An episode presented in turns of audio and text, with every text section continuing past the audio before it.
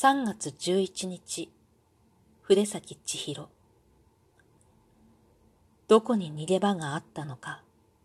想像もできまい。何もないのだ。昨日牛乳を買ったあのスーパーも、弟の誕生日を祝ったあの肉屋も、何も、何一つ。容量のまるで悪いあのコンビニの店員はどうなっただろうか。知るすべすら何も何一つない。悲しいから涙が流れるのか、苦しいから涙が流れるのか、辛いから涙が流れるのか、どれも違う。悲しいなどではとても足りず、苦しいなどではとても足りず、辛いなどではとても足りず、その光景を、その感情を表す言葉がどこにも存在しないのだ。車のクラクションが主人を呼ぶように甲高くなった。めきめきと流された家がきしんだ。タールのように真っ黒な水が顔色も変えずにゴーゴーと何もかもを押しつぶし、そして何もかもを飲み込んでいった。大人のおえつが聞こえた。サイレンがずっと、ずっと、ずっとずっと、今もまだ鳴っている。早く、早くと誰かが叫んでいる。通り一つ先で人が飲まれていった。何だろうかこれは。何だろうかこれは。何だろうかこれは。朝、喧嘩をしてしまった。憎まれ口を聞いた。朝、おはようを言いそびれてしまった。ただいまと言うつもりだった。朝、そっと髪を撫でただけだった。不機嫌になるのも構わずに、起こしてその声を聞けばよかった。もういいよとその手を離した。逃げるには重荷だろうと笑ってやった。きっともうダメねと強く手を握った。もっともっと話をすればよかった。タールのように真っ黒い水が押しては引き、押しては引き、まだ足りないと、これでもかと、何もかもを飲み込んだ。想像もできまい。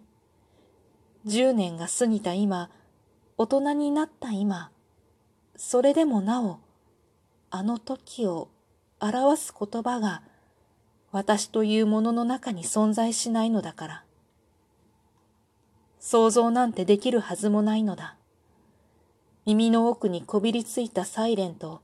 ゴーゴーうなる水音と、心臓のあたりがぎゅうぎゅうと息苦しく、ただその光景に涙を流す、あの時を表す言葉が存在しないのだ。忘れてゆく。この気持ちも、うっすら、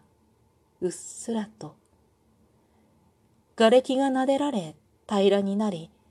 文字通りさら地となり、春になればそこに緑が茂った。どうしようもないからと泣きながら酒を飲んだあの寒空の日、あれから十年。また春がやってくる。子供の手を少し強く握ってほしい。できることならば今抱きしめてほしい。行ってらっしゃいと笑いかけてほしい。できることならば愛していると伝えてほしい。元気にしてるかと連絡を取ってほしい。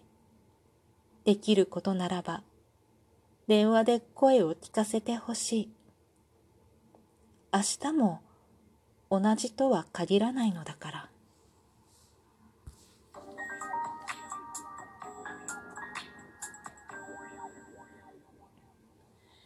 今日もなるようになるさ。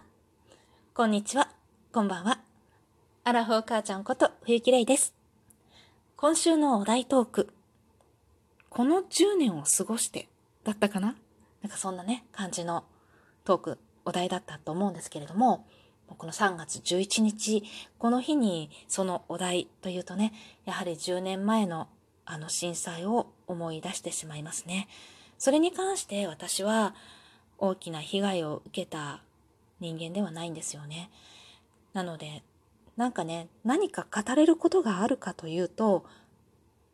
うん、考えれば考えるほど何もなくって、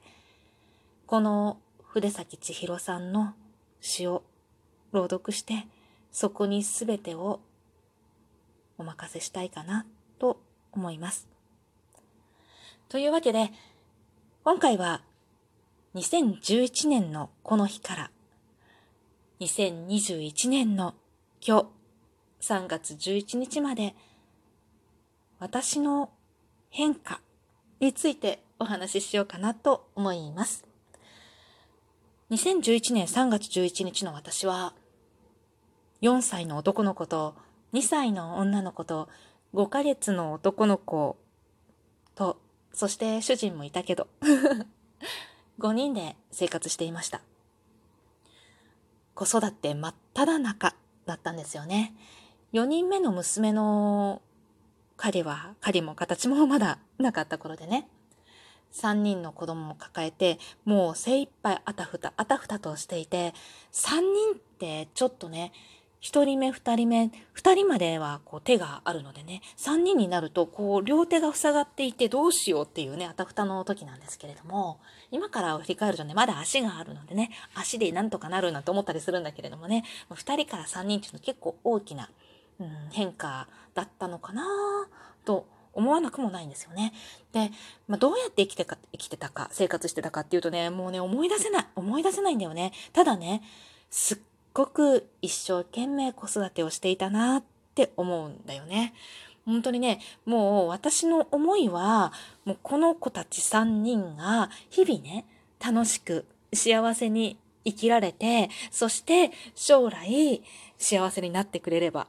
自分の足で立って幸せな人生を築いてくれればいいっていう、もうそこにしかなかったと思うんだよね。私の全神経は全部それに注ぎ込まれていたっていうぐらい、私は一生懸命子育てをしていたなと思っていて、振り返って本当に思うことっていうのは、この頃からね、ちょうど長男が4歳になったので、で、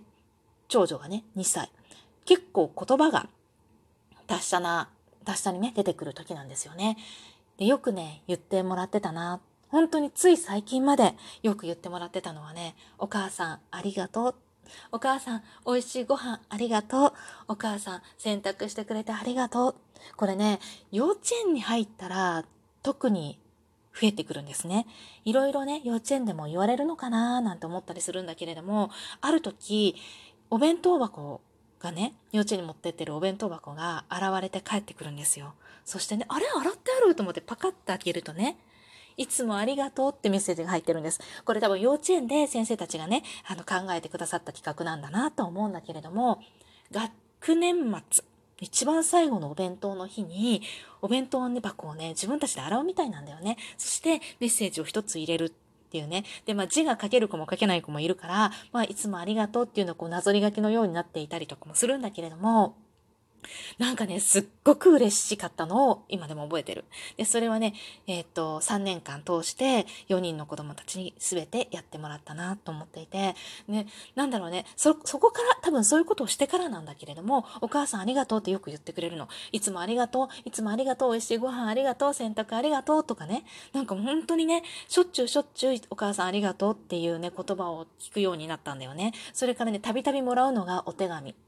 絵を描いてくれて、お母さんと自分たちの絵を描いてあるんだけれども、パパの絵も入ってるけどね、描いてあるんだけれども、いつもありがとう。必ずお母さんいつもありがとう。お母さんいつも何々してくれてありがとう。もうね、なんかね、こんなに嬉しいことってない。すっごく一生懸命私はね、子育てをしてたんだよね。で、そこに対してありがとうっていうね、こんなちっちゃい子供たちからありがとうっていう言葉をもらうっていうのは、もう本当にね、なんか、すごく嬉しかったなっていうのをね、今でもずっと覚えてる。それで、ふって思い出したのが、最近もらってないなってていうことなんだよね。お母さんありがとうの言葉を、あれ？ちょっと聞いてなくない？って思って、ここ数ヶ月、夏までは確実にもらっていたと思って、もうお手紙ももらってたし、絵ももらってたし、ありがとうっていう言葉もすごいもらっていたんだけれども、あれもらってないなって思ったちょうどその日の夕方に夜かに、長男がなんかね、話をしていて、まあそういう流れでそういう話になったんだけれども、とね、お母さんって大木だったんだよねって言ったんですよ。大木だったんだよね。でもなんか最近、ちょっとただの人。え？って思って中学2年生も終わるね。長男がぼそっと言った一言がすっごく私には響いて、それと同時にもらってないなと思ったありがとうの言葉たち。振り返ってみると、私の時間ってすっごく増えたんですよ。子供が小学校に上がって、それと同時に、まあ、ちょっと時間がなくてあんまり語れない、またどこかで喋りたいんだけれども、私がなんとなく無意識にゴールとしていたんじゃないかなっていう小学校に上がるところをね、すっごく頑張ってやっていた子育て、なんかふと終わってしまったっていうのを無意識に、終わったって無意識に思ってたんじゃないかと思って、実はまだ全然何も終わっていないのに、自分の中で子供たちにかける心が随分減っていたんじゃないかっていう、本当にね、もう反省しきりです。楽しいことをやることはいいと思う。自分のね、このラジオトークだってきっとやめないけれども、だけれども何か心意気が変わっていたんだなと思って、また大木になるぞと心に誓う